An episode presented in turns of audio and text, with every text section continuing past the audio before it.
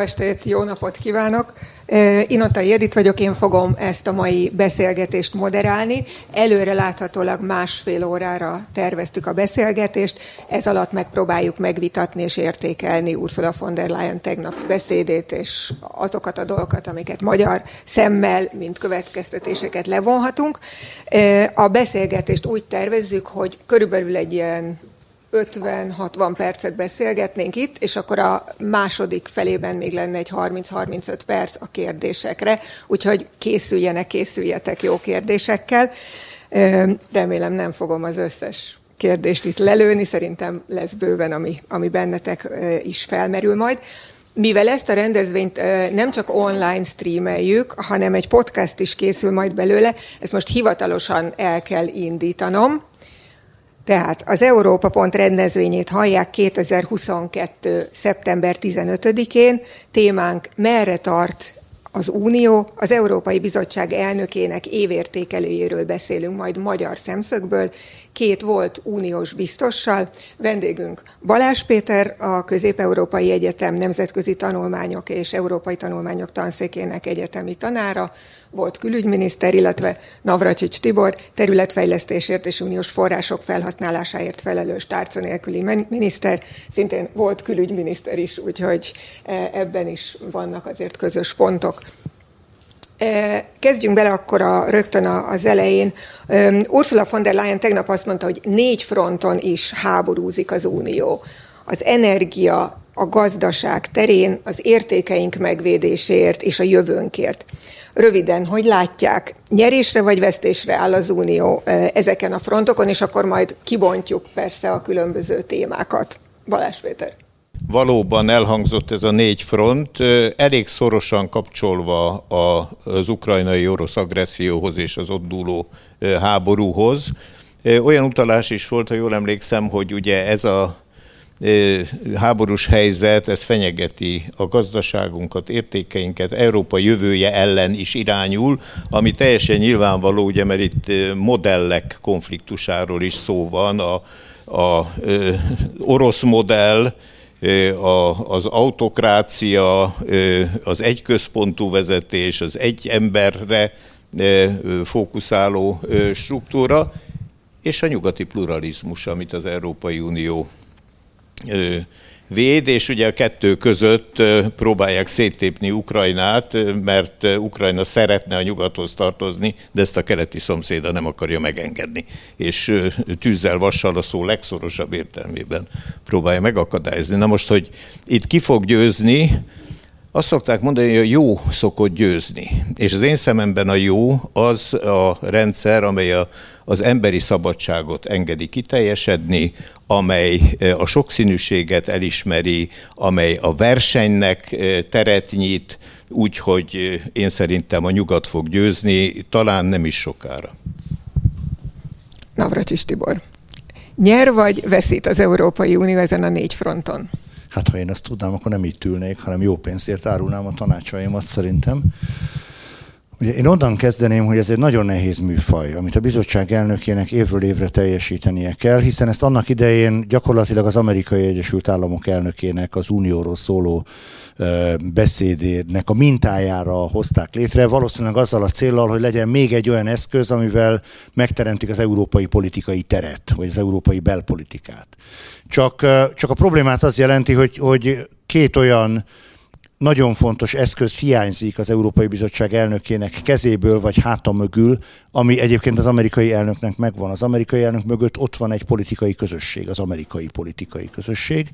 Az Európai Bizottság elnöke mögött egy ilyen egyértelműen definiálható európai politikai közösség nincsen még jelen pillanatban. Arról beszéltünk, hogy sok, sokat lépett előre ez a folyamat, és, és sok jele van annak, hogy adott esetben megalap, létre is jöhet egy, egy ilyen közösség ezen a szinten. De most még ez nincs. A másik pedig az amerikai elnöknek meglehetősen erős, nem csak politika befolyásoló, hanem jogszabály alkotó, rendelet alkotó hatásköre is van, és ráadásul a médián keresztül, a szövetségi hatókörű médián keresztül, vagy mondhatjuk, hogy a globális médián keresztül egy nagyon erős napirend meghatározó szerepe is tud lenni az elnöknek, ami az Európai Bizottság elnökének nem nagyon van. Ugye nem nagyon van Európa szerte olyan globális média, mint amilyen az amerikai média, vannak erre próbálkozások, a Politico, a Euronews, és a többi, és a többi, de azért ez még úgy nem alakult ki.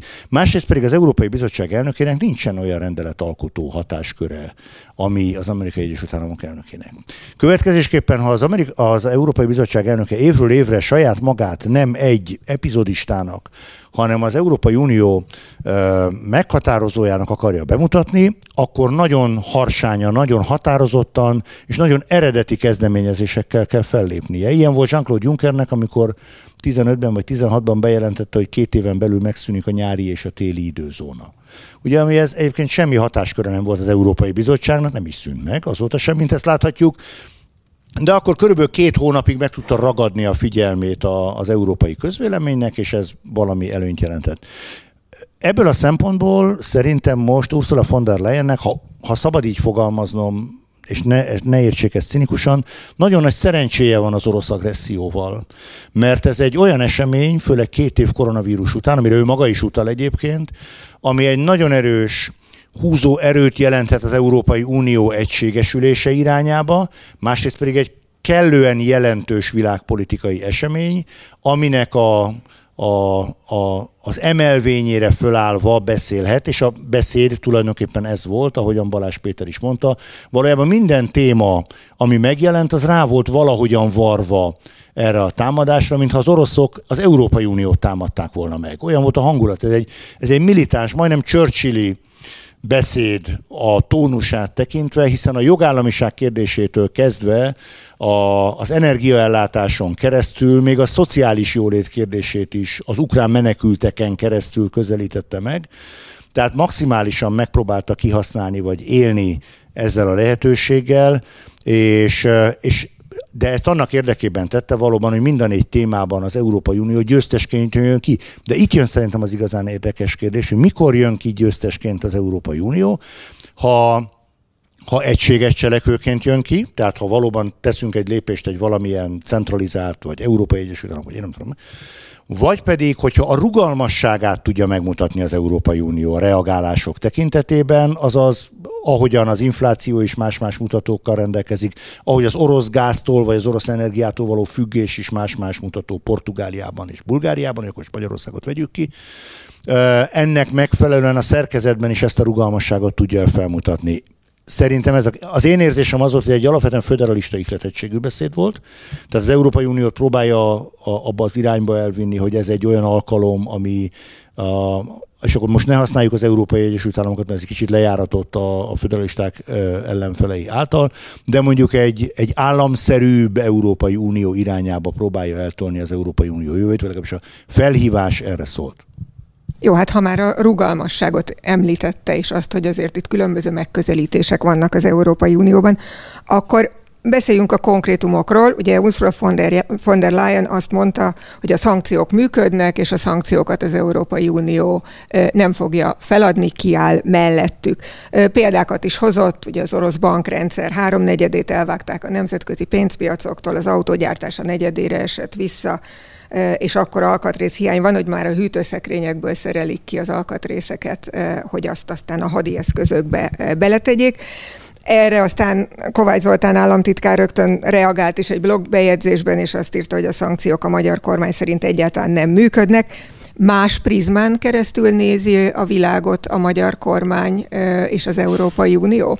És akkor megint Navracsis Tibort kérdezném, és akkor majd utána Balázs Péter. Nyilván sok szempontból más prizmán keresztül nézi, de ez egy állandó vita lesz majd, és én úgy gondolom, hogy ez tipikusan olyan, amit előre nem tudunk eldönteni, az idő fogja eldönteni. Ugye az Európai Bizottság sem azt mondja, hogy már rövid távon működnek a szankciók, hanem azt mondja, hogy ha kitartunk addig, mert gyakorlatilag Ursula von der Leyen az azt mondja, hogy már vannak jelei annak, hogy működnek a szankciók, és ha így most nagyon össze akarnám mosni, akkor azt is mondanám, hogy a magyar kormány rövid távon fogalmazza meg, az Európai Bizottság pedig azt mondja, hogy érdemes kibírni ezt az időszakot, mert ha ezt kibírjuk, akkor közép és hosszú távon egyértelműen működni, összeomlik az orosz gazdaság, és ez a háború befejezését fogja siettetni. A magyar kormány logikája pedig az, hogy nem a szankciókat kéne bevezetni, hanem minél előbb békét kellene kötni, és az önmagában a szankciók megszűnésével együtt visszahozná az európai gazdaságoknak a kilábalás lehetőségét. Én csak az időtávban látom a különbséget alapvetően. Érdekes volt a magyar hozzászólás. Ugye Tibor mondta, hogy hol a bizottsági elnök helye itt a, a State of the Union beszédben. Igen, bizottsági elnök mondja, de a parlamentben mondja, és a parlamenti pártcsaládok vitatják meg. Én mint hogy időmilliómos vagyok, ezért végig tudtam nézni a teljes vitát. Nagyon érdekes volt, rengeteg érdekes elem jött még föl a reagálásokban, és ugye a, miután a pártcsaládok nagyság szerint elmondták a, a magukét, és nagyon erősen megtámogatták a többségük, kivéve a konzervatívok és reformerek és az identitás csapatot, de a többi öt az erősen mellé állt, ami aztán a, a szavazásba is, az már, a, az már magyar ügy, de ott visszatükröződik. Na most, ami itt érdekes, hogy a, az árvák között, tehát a családhoz nem tartozók között felszólal a Dajs Tamás, és látszik, hogy ő azt a feladatot kapta, hogy a szankciókat bírálja, ezt kétszer is megtette, mert még egyszer szót kért, és lényegében ugyanazt elmondta másodszor. Azt ígérték, hogy a, ha lesz szankció, akkor a háború gyorsan véget ér, és azt ígérték, hogy térdre kényszeríti Oroszországot, hol a háború vége, és Oroszország nem rogyott térdre. Na most ez cáfolta von der Leyen állításait. Én azt gondolom általában a diplomáciában a szankció nem jó eszköz. Tehát általában nem, ér, nem éri el azt a végső célt, amiért Iránnal, másokkal szembe, vagy mi is őriztük az EU határát Szerbiával szembe annak idején, és láttuk a trükköket, hogy hogyan játsszák ki a szankciókat. Ugye a szankcióknak általában az a hatása, hogy fölverik az árat, kerülő utakat építenek ki, előbb-utóbb nagyon súlyos szükségletek kielégülnek, de akkor is a szankcióknak van hatása, fogyasztják a forrásokat, és egy politikai felemelt új, hogy vigyázzunk, ez esetleg lehet súlyosabb is. Tehát én azt gondolom, hogy itt a szankcióknak van helye, és én föderalista hangot nem hallottam, Tibor, egyáltalán nem.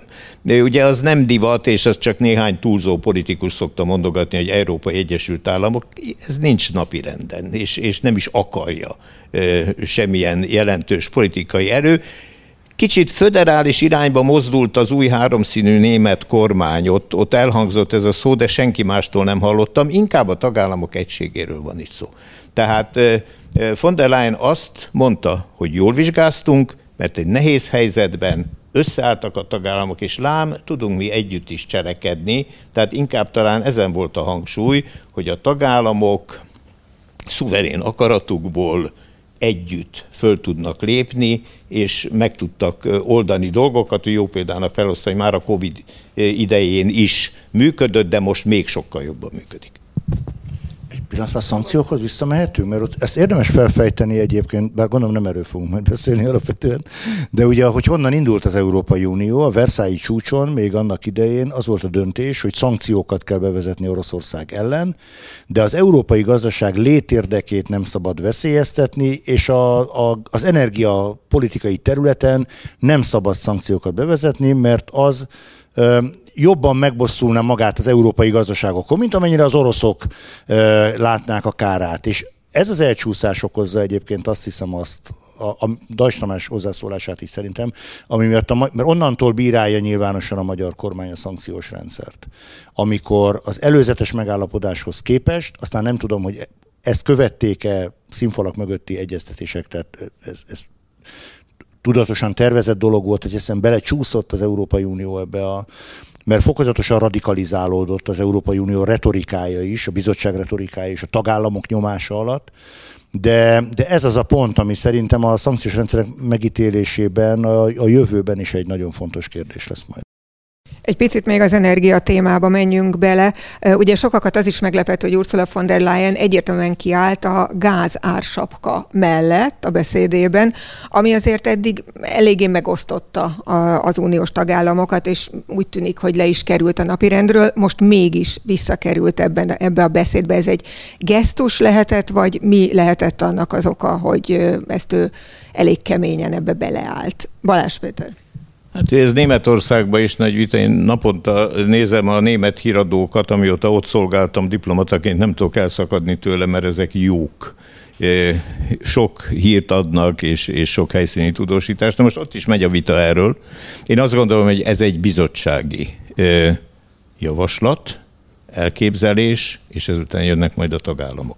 És a tagállamok álláspontjában nagyon nagy lesz a, a, a szóródás mint ahogy az egész orosz-ukrán helyzet megítélésében, Ugye Ursula is utalt arra, hogy, hogy jobb lett volna hallgatni balti és lengyel tagjainkra, mert ők közelebbről ismerik Oroszországot. De hát ezt tudjuk, ez időtlen idők óta így van. Amikor én voltam a bizottságban, akkor is voltak ennél sokkal kevésbé súlyos orosz ügyek, és azért mi, akik együtt háltunk a Szovjetunióval, azért elmondtuk, hogy orosztól ne vegyél használt kocsit, mert, és ne bízd rá a kutyádat, csak készpénzbe, és nagyon vigyázni, mert olyan hatalmi érdekekkel szembesül az ember, és olyan, hát bizáncinak lehet mondani, stratégiákkal, érvelésekkel az ellenfélnek adott szót. Nem számít, ezt nem kell betartani, a haza érdeke sokkal fontosabb, és még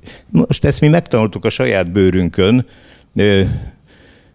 45-be, 56-ba és így tovább. Úgyhogy, és nem változik, nem változik a, a hatalom stílusa és arroganciája.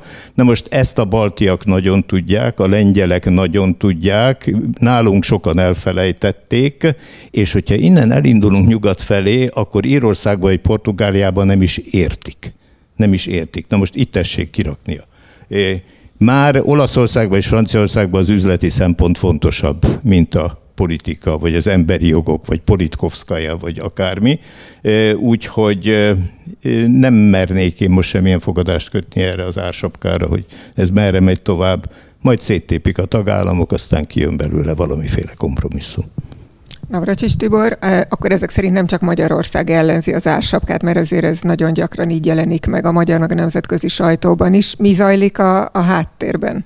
Én, én teljesen egyetértek Péterrel ebben a gondolatmenetben is. Hát azért azt, hogy megnézzük, igen, egy Ciprus is például, amit szól hozzá, meg Görögország meg Olaszország, igen. Tehát azért vannak Magyarországnál nagyobb orosz, ha nem is arányában nem nagyobb energiafüggőséggel rendelkezők, de stratégiailag komolyabb energiapartnerei Oroszországnak, hogy befektetési partnerei, ugye akkor Görögország, Ciprus esetén. Én nekem az ársapkában az az érdekes, hogy azért ez egy protekcionista lépés. És az európai gazdasági közösség létrejötte óta a piac elv és a szabad piaci elv, még akkor is, hogyha az amerikaiak részéről ugye állandóan vádolják a, az európai integrációt az, hogy valamilyen protekcionista intézményről van szó, hiszen a saját piacát védi a külsőtől, és nem teljesen szabad piaci elv.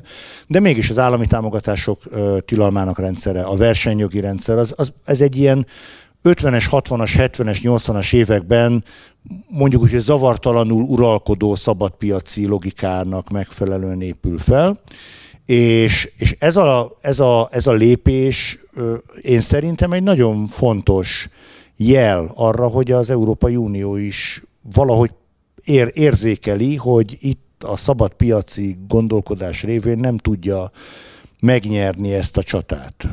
És az ársapka vagy én inkább árplafonnak szeretem, az igazság, hogy a, a, a price cap, ugye, amit mi átveszünk az angolból, az valójában árplafon szépen magyarul némi né, germanizmussal megfejelve fordítva, de mindegy, akár is nevezzük, azt szerintem ennek a jele. Én úgy tudom, hogy nem csak Magyarország ellenzi, de ugye a nagy Európai Uniós játék része a Fekete Péter, tehát hogy ki az, aki, akinél végül a Fekete Péter marad, és ki az, aki egyébként kiáll. Ugye a magyar kormány nem először áll ki nyíltan ellenzőként olyan ügyekben, ahol mögöttük más államok adott esetben nagy államok is állnak, és bátorítják, hogy mondja, csak mondja, majd megvédünk, aztán vagy így történik, vagy nem. De én úgy tudom, hogy igen, azért is kellett levenni most ugye a, a napirendről egyelőre az árplafon kérdését, mert aggasztóan nőtt azoknak az országoknak a száma, akik egyébként a, az ellenkezésüket fogalmazták már meg.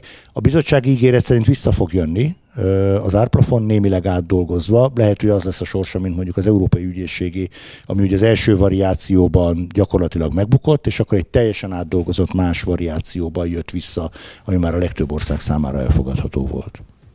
Jó, térjünk most át akkor az energiáról uh, Ukrajnára. Ukrajna volt tulajdonképpen az a az a téma, ami uralta az egész beszédet, ez talán nem is csoda ebben a helyzetben. Sok mindent ígért a bizottság elnöke Kievnek, de ezekből mi az, ami, ami valóban kézzelfogható lesz, és ami segít az ukrán lakosságnak?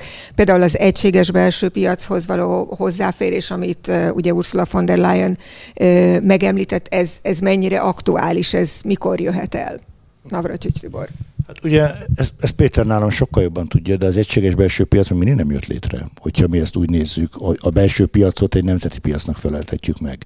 Tehát ami most sem, most sem valósult meg, hogy, hogy egy Máté Szalkai vállalkozó úgy dönt, hogy ő most akkor Amsterdamban elindít egy üzletet, és akkor azt csinálja, és teljesen akadálymentesen teljesen akadálymentesen ö, el tudja intézni az ügyét, és, és áramlanak a szolgáltatások. Hogy ehhez Ukrajna hogyan fog csatlakozni, azt nem tudom. Az irónia a dologban az, hogy az ukrán fogalmazzunk úgy, hogy az ukrán külön út, vagy az ukrán, ukrán külön ügy, az valahogy itt kezdődött. Amikor az Európai Unió alá, és Ukrajna alá akart írni egy, mi is volt pontosan neve, Deep and Intensive Trade Agreement, ugye? Vagy valami ilyesmi volt a neve amit Oroszország vészjelként fogott fel. Nyilván erre, erre rímel, és ez a segítség. Őszintén, én nem vagyok kereskedő, tehát Péter ezt ezerszer jobban tudja, mert kisújában van. Én nem tudom ezt hogyan lehet megvalósítani, hogy Ukrajna részévé váljon az egységes belső piacnak, amikor még Románia sem, Bulgária sem, Magyarország sem korlátlanul része az egységes belső piacnak. Nyilván ez a piachoz való hozzáférést jelentette, tehát nem abszolút tagságot, Balázs Péter? Ez így volt, hogy Tibor mondja, tehát ugye volt ez a 2013 novemberi Vilniuszi csúcs, ahol a keleti partnerség csúcsa alkalmával kellett volna aláírni az EU-Ukrán társulási megállapodást, aminek része egy ilyen mély és átfogó szabadkereskedelem fokozatos megvalósítása. És akkor Janukovics elnök kezében megállt a toll, eszébe jutott, hogy mit mondott neki Vladimir Moszkvából, és azt mondta, hogy mégse írom ará.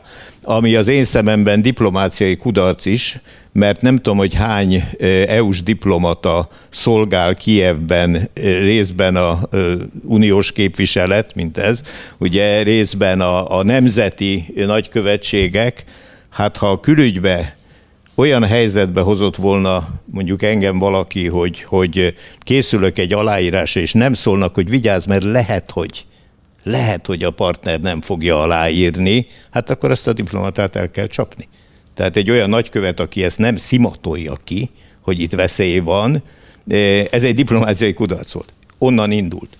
És aztán később megcsinálták, na most ez az átfogó szabadkereskedelem, ott kezdődik, amit Ursula tegnap mondott, hogy felfüggesztik a vámokat az ukrán termékekre az Unióba. Ugye ezt eh, mi a 90-es évek elején értük el, és ez egy óriási lehetőség, hogy nem terhelik vámok, tehát úgy lehet adni-venni, mintha belföld lenne, de utána jön a többi fokozat. És az igazi teljes szabad kereskedelemben benne van a beruházásvédelem, a szellemi tulajdonjogok védelme, a, a profit repatriálástól kezdve egy csomó olyan dolog, amitől Ukrajna nagyon messze van. Eleve messze volt, és egy háború utáni helyzetben még mindig nagyon messze lesz. Tehát itt türelmes lépések kellenek. Valószínűleg nagyobb segítség lesz Ukrajnának, ha majd eljön az ideje az újjáépítésben való részvétel, és utána jön majd egy olyan konszolidáció, aminek eredményeként megszilárdul egy piacgazdaság, annak az intézményei, a szereplői, és akkor lehet, tehát szabad kereskedni csak piacgazdaságok között lehet. Másként nem működik, másként eltorzul. Úgyhogy ez egy első lépés, és kereskedelem szintjén ez most működni. Ha már kereskedelem és gazdaság, ugye itt azért a, az európai gazdasággal kapcsolatban is grandiózus tervek hangoztak el ebben a beszédben, többek között arról, hogy a nyersanyagokhoz, így például a lítiumhoz, ritka földfémekhez való hozzáférés és azoknak a feldolgozása lehet a jövő kulcsa, nem az olaj és a gáz, viszont ezek 90%-át most Kína dolgozza föl. Vajon hogyan lehet ezt a, ezt a függést megtörni, labdába rúghat Európa, lehetnek-e mondjuk mondjuk közös európai beruházások külföldön? És akkor most Balázs Péterrel kezdjük. Hát a járvány megtanított néhány dologra.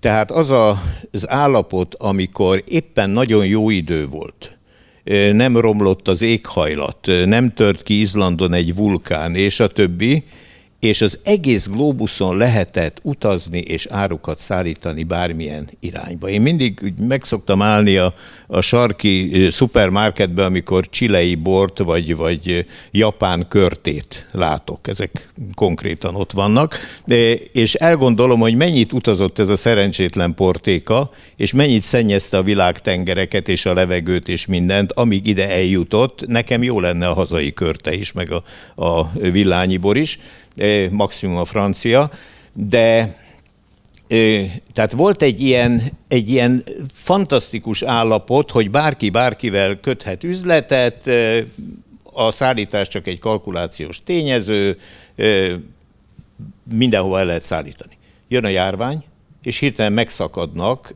nem csak szállítási láncok, útvonalak, hanem beszállítói, alkatrészszállítói, értékesítési, és a többi, tehát nem tudunk korlátlanul mozogni. És akkor még nem beszéltünk a klímaváltozásról, mert ugye építjük nagy lelkesen, szerény közleműködésem és az európai közlekedési hálózatot, rengeteg pénzt teszünk bele, és akkor fák dőlnek a viharban Németországban a, a vasútra, és az IC, IC nem tud száguldani, mint korábban, de még nagyobb probléma, hogy tereltük át az áruszállítást a közútról a belföldi víziútra, és azért ott Nyugat-Európában, Rajna, aztán ott föl a Beneluxban ott nagyon jó vízi utak vannak, és, és egyetlen, a fő gondunk az volt, amit úgy mondunk, hogy bridge clearance, tehát hogy mennyi hely van egy híd alatt, és mennyi teherrel tud egy uszály elmenni, mert hogyha ez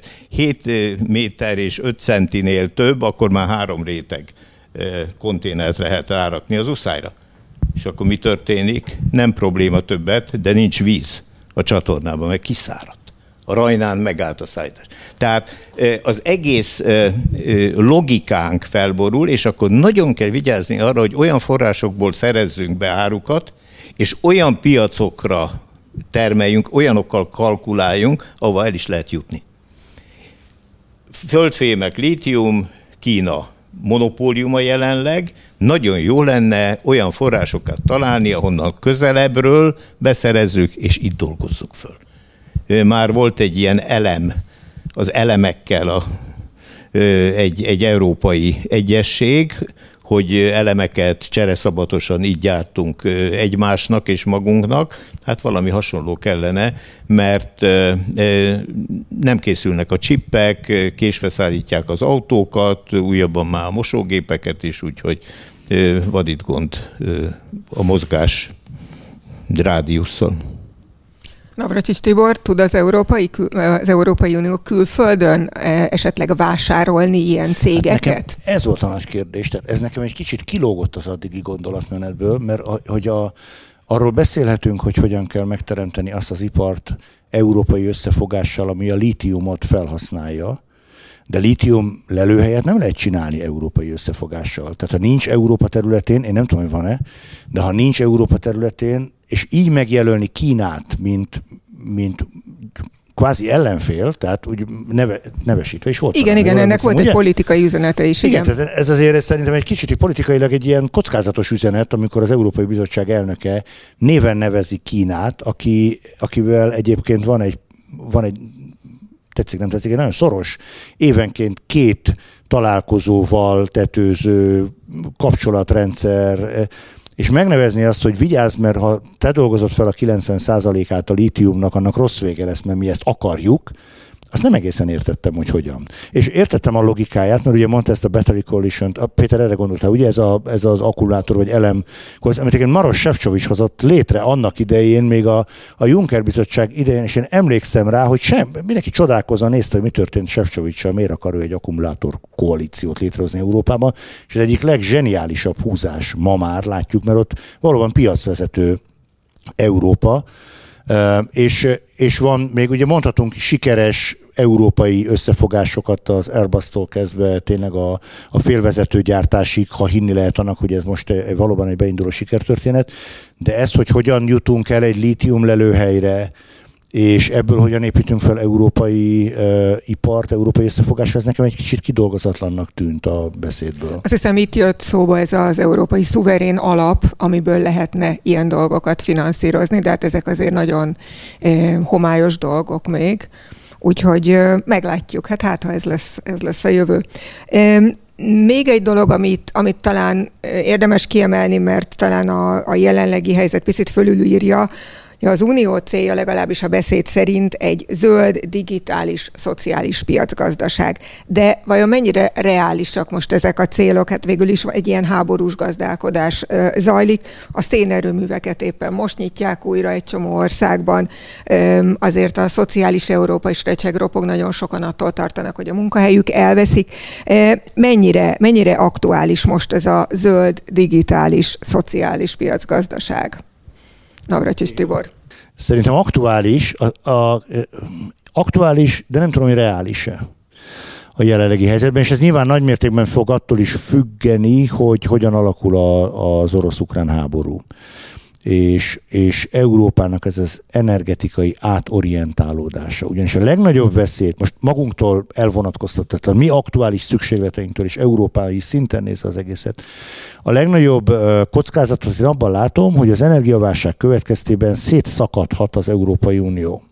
Ugyanis nem tudunk egységes modellt mutatni, valóban egy, egy Lengyelország, Németország, Olaszország, akár Belgium, ami viszonylag jó minőségű, könnyen elérhető szénvagyonnal rendelkezik, vagy egy Franciaország, ami hatalmas atomenergia potenciállal rendelkezik, és mondjuk egy Hollandia, Dánia, Észak-Németország, Lengyelország, észak ahol a, a, a szél a szélenergia nagyon komoly lehetőséget rejt magában, és akkor még mondok valamit, egy Ausztria, ahol pedig a vízi erőmű lehetőségei megoldják a problémát. Azt látom, hogy amikor energia, és ez a saját tapasztalatom, és amikor más országbeli politikusokkal beszélek, hogy amikor az európai energiahelyzetről beszélünk, akkor mindenki a saját országából indul ki.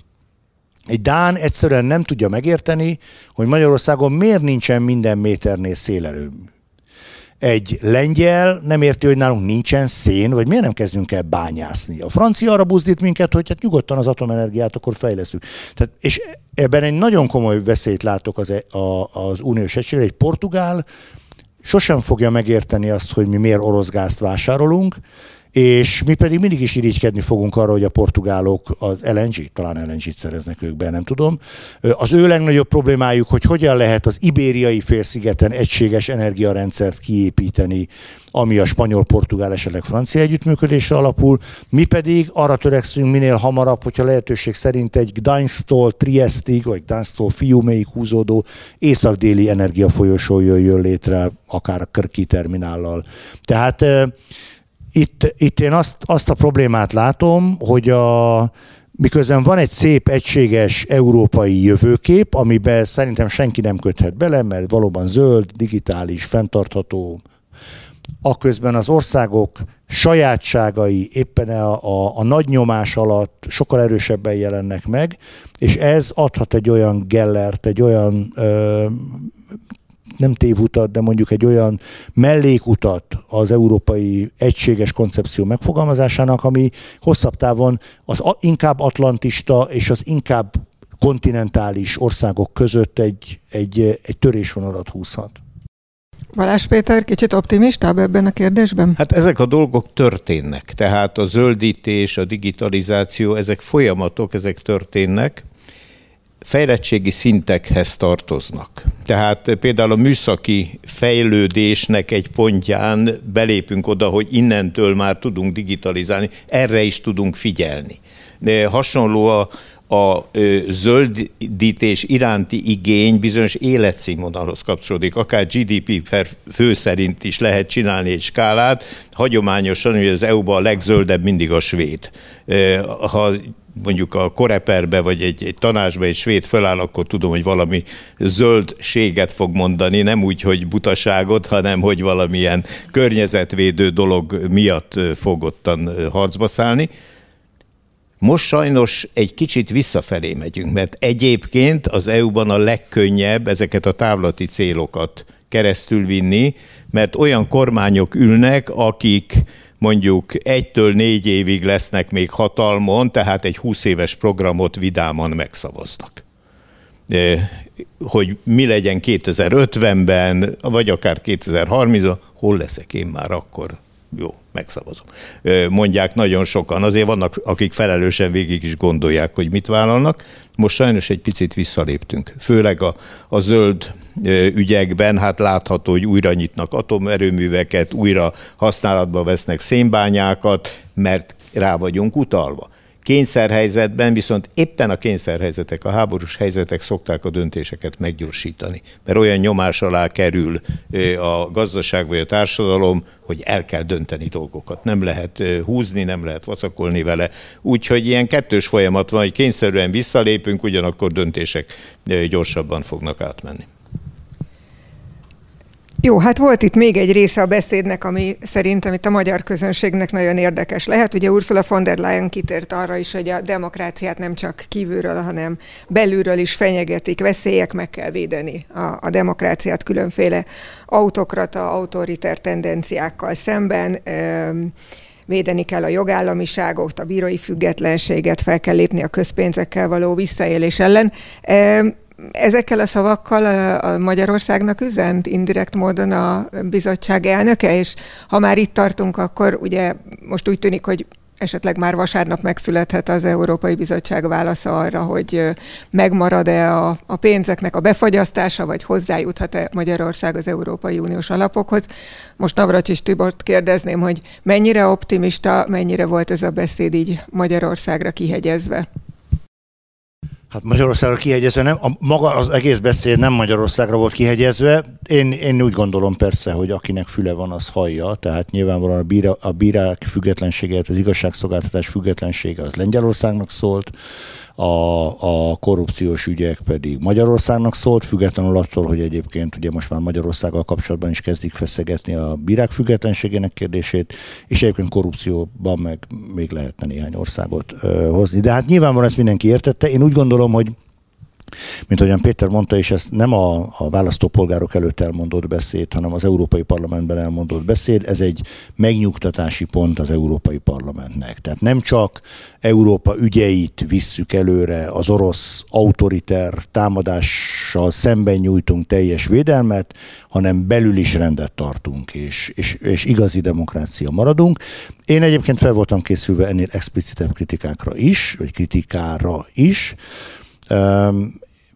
nem, nem tulajdonítok ennek olyan értelemben különösebb jelentőséget, hogy nem ez fogja szerintem meghatározni a bizottság majdan bekövetkező döntését, amit ugye újságírók már tudnak, mi még nem, tehát az Európai Bizottság sajátos média stratégiájának köszönhetően, de de, de önmagában ez nem jelenti azt, hogy, tehát, hogy mondjam, nem éreztem politikai támadásnak, a helyén való mondatnak tartottam abból a szempontból, hogy az Európai Bizottság elnökének reagálni kell a folyó ügyekre, és ez kezdettől fogva nyilvánvaló volt, hogy a jogállamiság, az igazságszolgáltatás függetlensége olyan az elmúlt tíz évben kiválasztott témák, amik ütköző pontok. Ezek a, ugye ezek a pontok, ezek olyanok, amik ütköző pontok Magyarország és Lengyelországgal szemben. Az igazságszolgáltatás függetlenségenek a problémája soha nem merül fel Olaszországgal szemben, vagy Franciaországgal szemben. A korrupció ugye soha nem merül fel Spanyolországgal szemben, vagy Görögországgal szemben Ezek Magyarországnak és Lengyelországnak dedikált problémák. Nekünk ezeket teljesíteni kell, ezeket a házi feladatokat, mert az Európai Bizottság úgy gondolta, meg az Európai Parlament politikai többsége úgy gondolja, hogy ezek azok a pontok, ahol, ahol minket meg lehet fogni.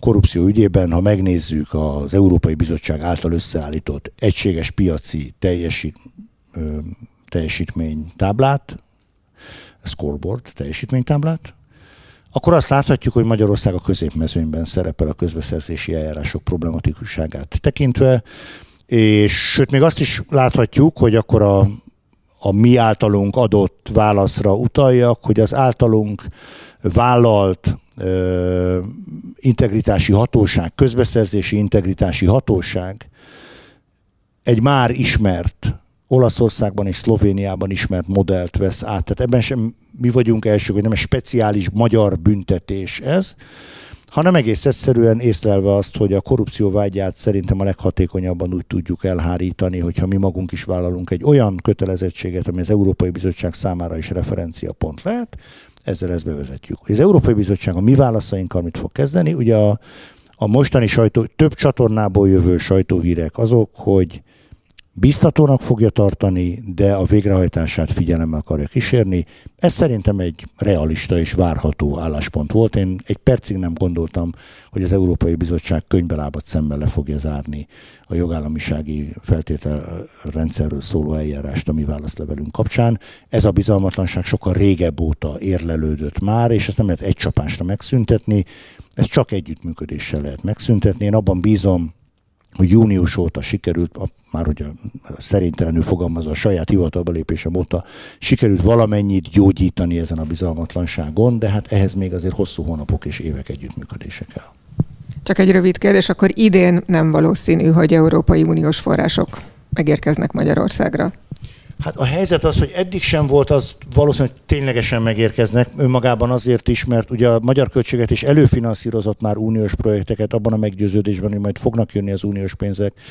Tehát mi azt fogjuk tudni tenni, hogy abban, arról meg vagyok győződve, hogy aláírjuk még idén ezeket a megállapodásokat, amik lehetővé teszik az uniós források megszerzését, és megindul a folyamat, de az első utalás az szerintem idén már nem fog megtörténni, de számviteli okokból, vagy belső eljárási okokból alapvetően.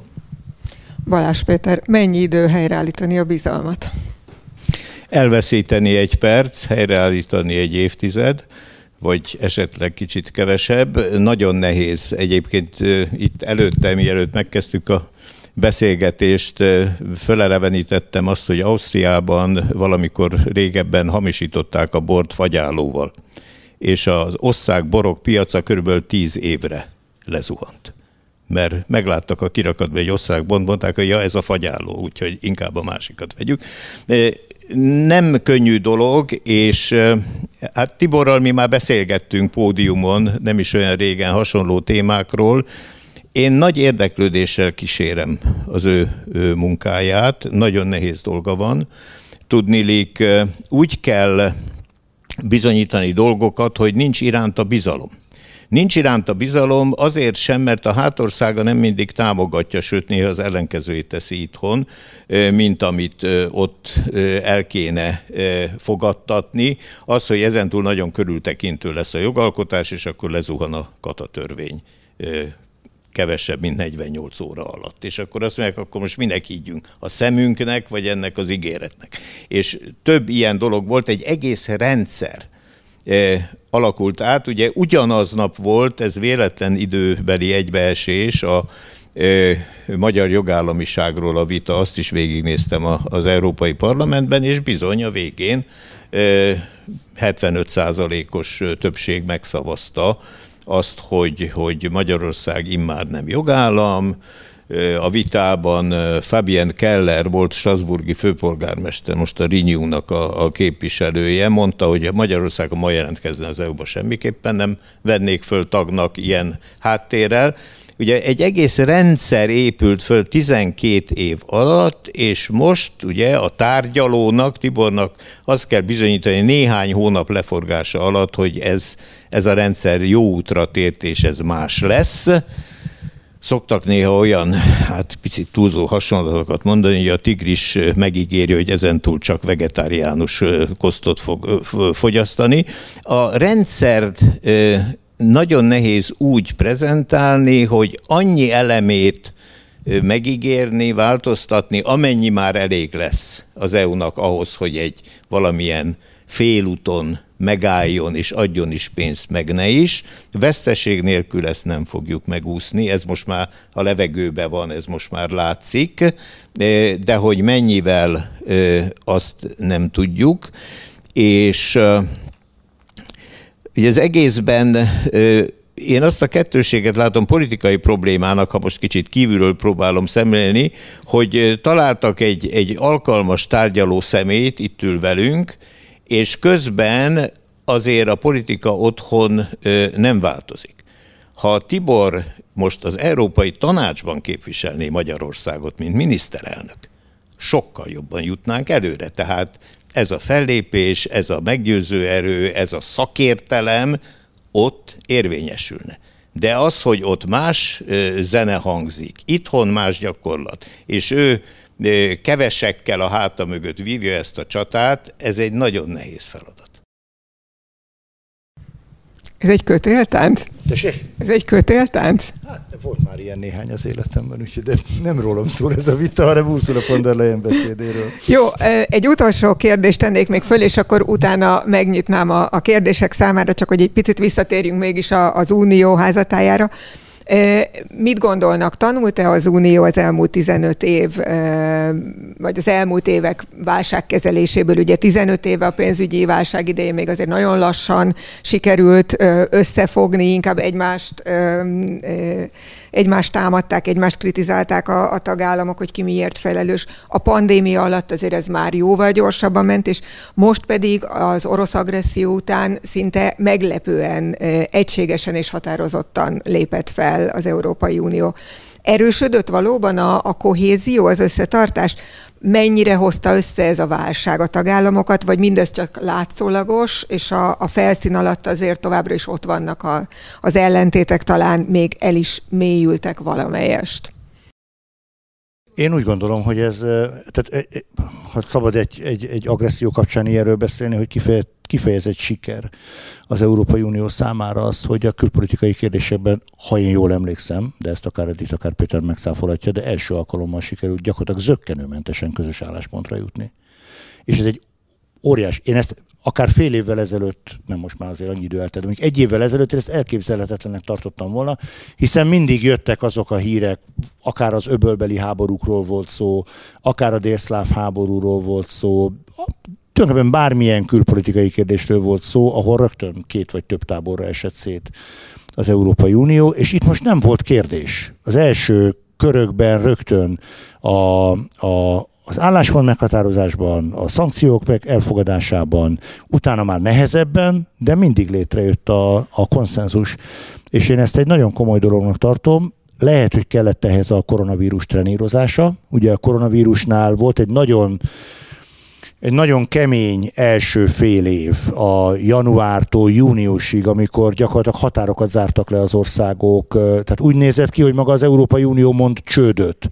És tulajdonképpen az újjáépítési és ellenálló képességi alap ötlete volt az, ami kihozta az Európai Uniót. Ugye megint a gazdasági integráció, megint a gazdasági megoldás hozta ki ebből a nagyon mély válságból az Európai Uniót, és azóta azt látom, hogy mintha mi ugye még nem részesülünk belőle, de mint hogyha ez megteremtene egy olyan, egy olyan közös alapot a tagállamok számára, amire biztosabban lépnek már rá, és, és az, az orosz fenyegetés az Európai Unió számára már egy kifejezett dinamikát adott az egységes fellépésbe kezdettől fogva.